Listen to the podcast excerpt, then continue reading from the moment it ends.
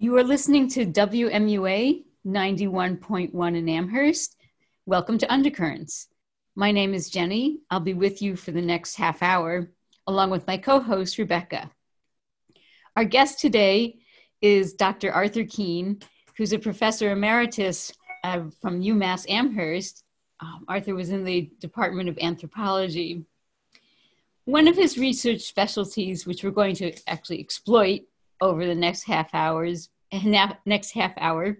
One of his research specialties include community service learning. Now, UMass has benefited in several ways um, from this um, inclination of Art's. For example, he founded the Alternative Spring Break program and was the co-director of Citizen Scholars Progressive at UMass. He is also the editor director, contributor of the Amherst Independent. Um, so, Arthur, welcome to Undercurrents. Thank you, Jenny. Good to be here. We want to come back to this at the end, but since I mentioned the Independent, just tell listeners briefly what that is. Okay, we're known as the Indy, I N D Y, which stands for the Independent. Uh, we are a free online news source, uh, typically comes out weekly, but occasionally we publish breaking news. We operate as a collective. There are, I think, yes, six editors on the editorial board. Uh, we have about 20 regular contributors. We publish about 20 articles a week, focusing mostly on Amherst government. Uh, we identify ourselves as critical, independent, and progressive. Uh, we were founded in December of 2018 as an effort to keep an eye on the new form of government in Amherst when Amherst moves from town meeting government to a small council. And the idea was to monitor what was going on and to try and promote transparency in local government. Wow. Okay, well, that's a whole other conversation, which I'm going to resist going in that direction. I invited you to speak right now, um, some small number of days before the presidential election, because I noticed um, an opinion piece that you had written or a book review that had to do with 39 days to stop a possible coup. Now, it's not a precise, um, it's not a precise rendition of the title, but that seems to me to be a very important thing to talk about now. Can you tell listeners what this is about? Okay, well, anybody who watched the debate last night knows that uh, Trump is not planning for a peaceful transition. Indeed, he's um, not doing much in the way of campaigning anymore. Uh, and if he plans to not um, surrender power peacefully, uh, we need to be prepared prepared for that outcome. So there, there are a whole lot of things going on. There are all kinds of efforts in place to alter uh, the results of the election. And failing that, Trump has said that if if in spite of all their efforts to suppress the vote and steal the vote and everything else, he's not declared the winner, then he intends to litigate the outcome of the election and um, have his Supreme Court award him the presidency. Okay, let's go back a step. Um, can you fill in a little bit more on some examples of actions that have been done to suppress the vote? Right, sure. So that there's a, in my view, there's a six pronged strategy that Trump and the GOP have adopted to um, make it very difficult for Biden to get elected. Uh, the first prong is voter suppression. That's been a staple of the GOP for decades. It includes purging the voting rolls uh, of tens of thousands, if not hundreds of thousands, of voters. It includes c- closing polling places in Democratic precincts. Recently, um, an election in Milwaukee during the, the uh, pandemic involved closing, I, I, think, I think they originally had 260 voting places, and that was reduced to eight. Um, and that happens especially in precincts of color, long lines, malfunctioning voting equipment, all of that serves to suppress the vote. Second prong is voter intimidation.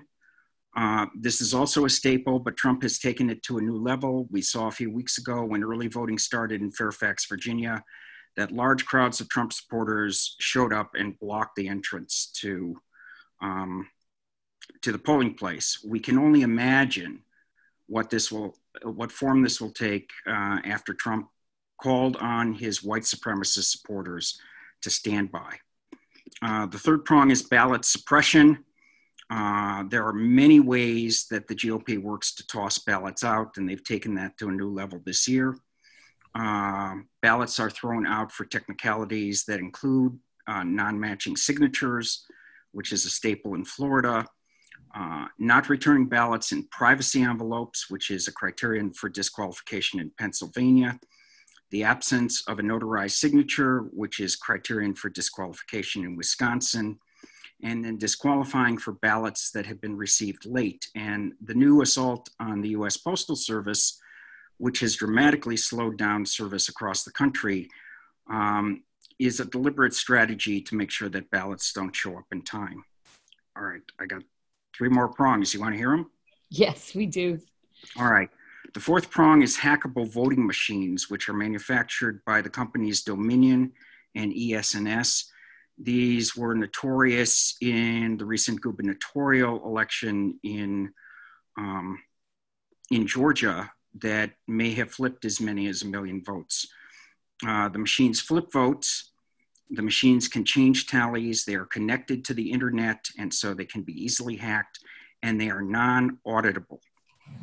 Uh, and uh, just last week, I think they were going through tests in Georgia. Uh, they found that the machines, machines were consistently flipping votes, and so they stopped the tests.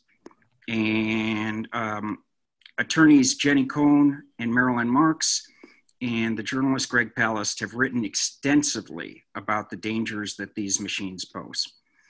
Um, and these are distributed widely in swing states like Georgia and Pennsylvania.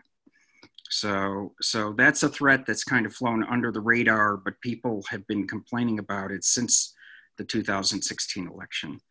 The fifth prong is foreign interference. Uh, we know that the Russians are engaged more actively than they were in 16 uh, lots of dissemination of false information. So the rumor that Joe Biden was using an earpiece during the debates exploded on Facebook yesterday, uh, hours before the debates. And this is probably coming from foreign troll farms. But we really don't know the extent of foreign interference because the GOP blocked the investigation of how the Russians interfered in the 16 election.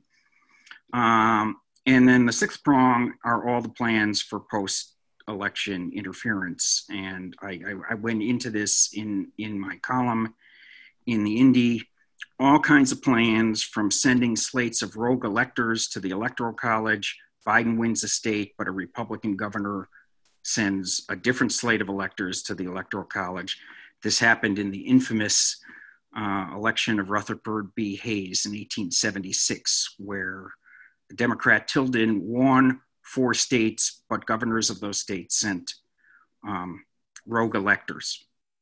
So just for some clarification on that, um, so in, is it a state by state thing who actually sends the electors? So I'm kind of thinking, how can that happen? How can different electors be sent? Yeah, technically, technically, it's it's apparently in the hands of the state legislatures uh, to determine the electors. And except for the election of 1876, it's been a given that the candidate who wins the state gets to send their slate of electors.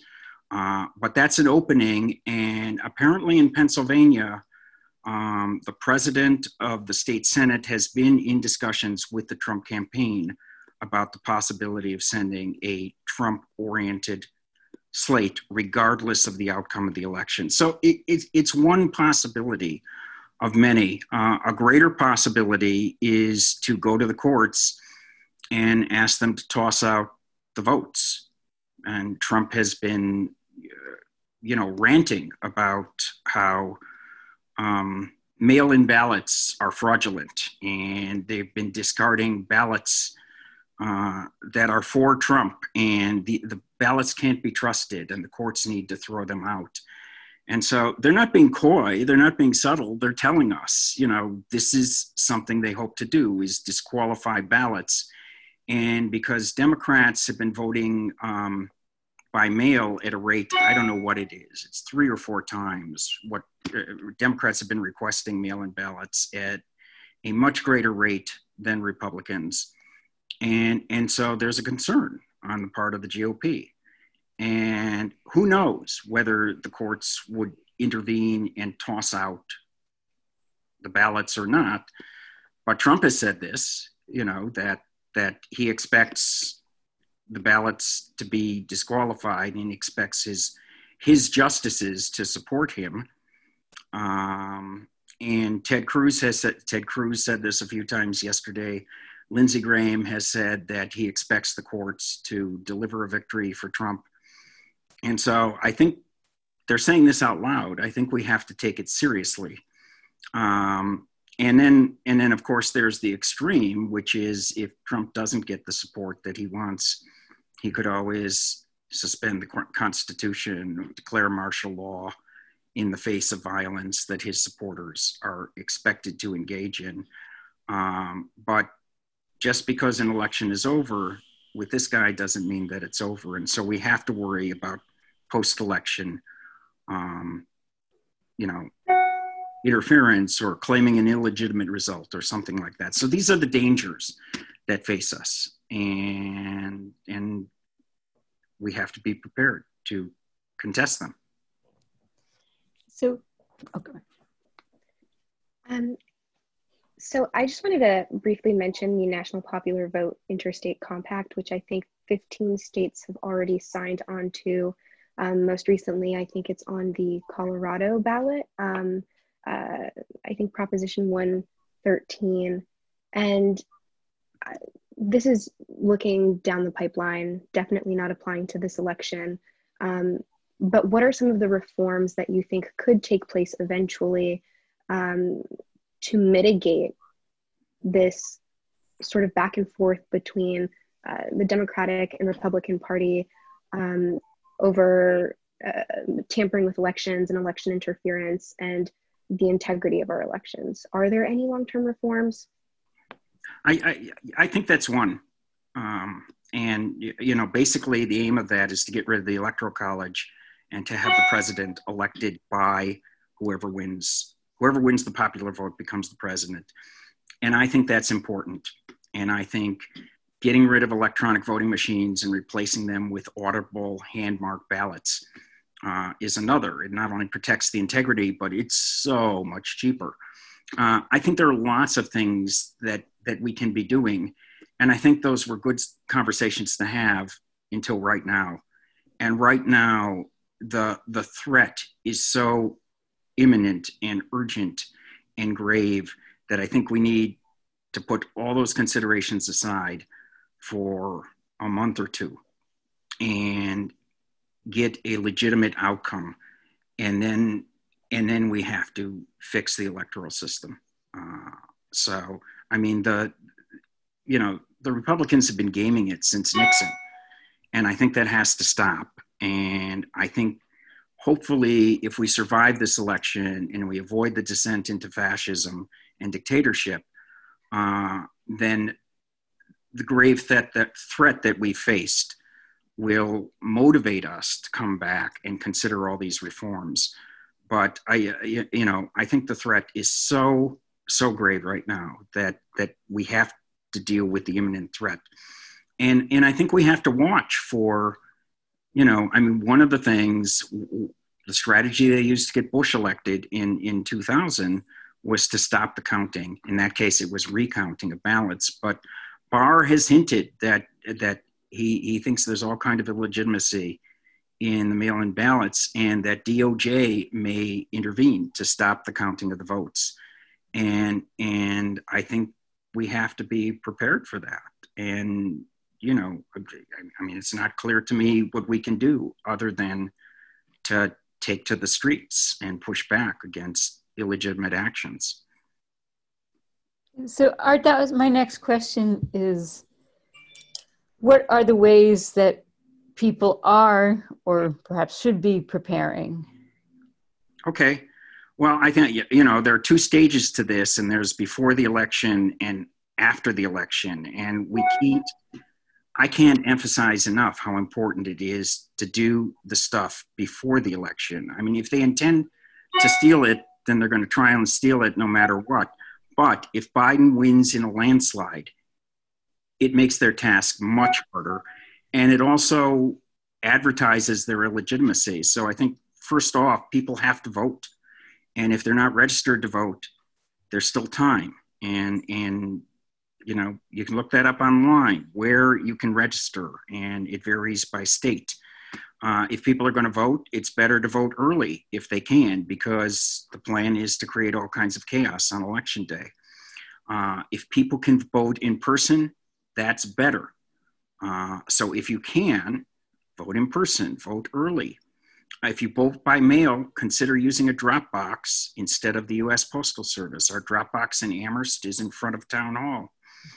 Um, people need to attend, if they're going to vote by mail, people need to attend to all the technical re- requirements. Sign where you're supposed to sign. Make sure your signature is the one that matches what was on your voter registration because that's grounds for disqualification. So we can do all these things and we can help others to do the same. You know, get Uncle Fred and Aunt Ethel who haven't voted in decades out there. Encourage friends and colleagues and, and neighbors who don't usually vote to vote this time as if their democracy depended on it, because it does.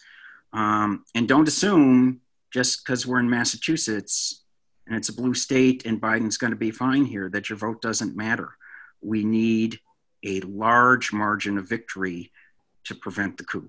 So those are things we can do before. Um, what happens if Trump claims an illegitimate victory? Well, I think we have to be prepared to take to the streets. Um, you know, in my um, in my column, I referred to uh, political scientist Erica Chenoweth's three and a half percent rule. When three and a half percent of the population, that's 12 million people in the United States, take to the streets and they stay there, it is hard for a government to sustain its rule. And so we need to prepare to go into the streets and and disrupt business as usual with with mass demonstrations, with general strikes, with work stoppages, with with whatever actions are necessary to to make business as usual impossible. And and we'll have to look to leadership. I mean, I'm, you know, I'm just an old guy sitting up here at Lake Wyola trying to avoid getting COVID nineteen. Uh, but there will be people who will help us um, figure out where we need to be and where we put our bodies. And there are groups like, you can look them up online, Choose Democracy uh, and Indivisible. And, and others fail me at the moment, but they're out there. And, and they, their conduct, Choose Democracy is doing national trainings now to help us figure out how to mobilize if an illegitimate victory is claimed. And, and but one thing we can do is we can all ask ourselves, what will I do if the election is tossed, if the ballots are thrown out, if the courts um, decline to count the ballots and name Trump president? What will I do? And I personally, you know, hope to go to D.C. where where the action is going to be, but uh, and come out of hiding. But um, every one of us needs to ask, and we can be asking each other what commitment will you make if if these people decide to kill democracy? Um, so I know you'd like something more specific, you know, but but that's what we've got at the moment. That's what we've got to work with. And it's something we can do. And I, I have to say that I've been heartened. There are so many organizations out there working now to get out the vote. Uh, I'm working with the Working Farm Families Party of Wisconsin and with a group called Working America, which works with working class voters. But, you know, they're all the standbys move on, indivisible, swing left. Um, everybody I know is making calls and writing letters, and that's something we can all do. You know, 20 minutes a day, an hour a day, five hours a day to get out the vote and create the landslide. And then there are the organizations like Choose Democracy that are planning for, you know, the horrible possibility uh, that democracy will be subverted. So we can get in touch with these groups and and we can make a plan. And we all need a plan. Everybody should be thinking about what's their plan. And we should be asking our, our, our, our housemates and friends and neighbors and colleagues, what's your plan? Everybody needs to make a plan. All right, I have uh, one last question for you. So we mentioned earlier the long lines in the Georgia primary. Um, uh, some political pundits were saying that uh, Joe Biden yesterday was speaking directly to swing state voters in Wisconsin and Wyoming and Pennsylvania and North Carolina. Um, but your publication, specifically the Indy, focuses primarily on Amherst politics. And um, as we know in Massachusetts, I think fewer than 10% of registered voters are registered as Republicans in Massachusetts. Um, and we, we still have a long way to go as a blue state, but not necessarily a progressive state. Um, right now in our state legislature, we're looking at the Roe Act. Um, we have uh, ranked choice voting on the ballot this year. Even though we might necessarily not be facing an imminent threat of uh, voter suppression in our state, what can you say about the political landscape of Massachusetts um, and what we should expect after this election um, or even following the primary elections that we had in our state? Yeah, again, you know, that, that that's a long conversation because there's much to be done in Massachusetts. Uh, but I think we have to deal with the imminent threat first. So, um, Massachusetts, you know, if, if Trump gets another term, Massachusetts will not be untouched by the repeal of uh, the Affordable Care Act, by an assault on uh, equal marriage, uh, which is high on the agenda of the new Supreme Court nominee. And indeed, Trump has emphasized that that's a priority for his second term. Uh, Massachusetts will not be untouched by the, the threat to the economy, by uh, a failure to address COVID, which, as we know, is growing. Cases, case counts are up in Massachusetts. Case counts are up in Amherst right now. You know, we're up, we're up to 35 cases with that UMass cluster. Um, and as a result, the schools are going to delay reopening. Uh, we've got a lot of imminent stuff that is going to impact us if if Trump gets another term. So I think I think we deal with the imminent threat. We all unite around combating that, uh, and then once Biden's in office, we have to work on on a progressive agenda. But first things first. So, Art, I'd like to um, say the last couple of minutes of the show. We have about five minutes left. Um, we're talking about keep, keep on this track of what people can do. Um, would you like to say, like, for example, how people can get involved in the Indy? And that's like something great for students to be involved with. Well, well, I would, uh, but I, I'd also like to say, you know, register to vote, make sure you vote, make sure you know know where you can vote, and um, listen to what the GOP is saying and take the threats seriously. And then, if we survive, we'd love to have people involved in this um, this all volunteer collective project of um, reporting on what's going on in town, and the town certainly includes the campus. Um, we only have currently one reporter, one columnist covering the campus. That's the new student trustee, Tim Scalona, who we're very happy to have on board. Uh, but what happens on campus and what happens between the campus and the town is is important. And so we would love to have more writers from the campus. And people can check us out at www.amherstindy.org. Uh, and there's a contact page there. People interested in writing about goings on on campus, particularly from a progressive slant, can drop me a note, and I'm I'm happy to have a conversation with them. Uh, much to be written about, um, and, and so we'd like to hear from people. Okay, let, let me take that question in a slightly different direction. To get back to the emphasis, get out to vote, get your friends out to vote and your relatives, um, prepare yourself. Since both of you, Rebecca, my co host, and Art, um, are much more knowledgeable about rapid communications via the internet than I am, are there ways that students can be working in that direction for making short, for communicating beyond just like an article in the Indy, a way that communicates through networks that students might read? Do we want to pose that to Rebecca? sure.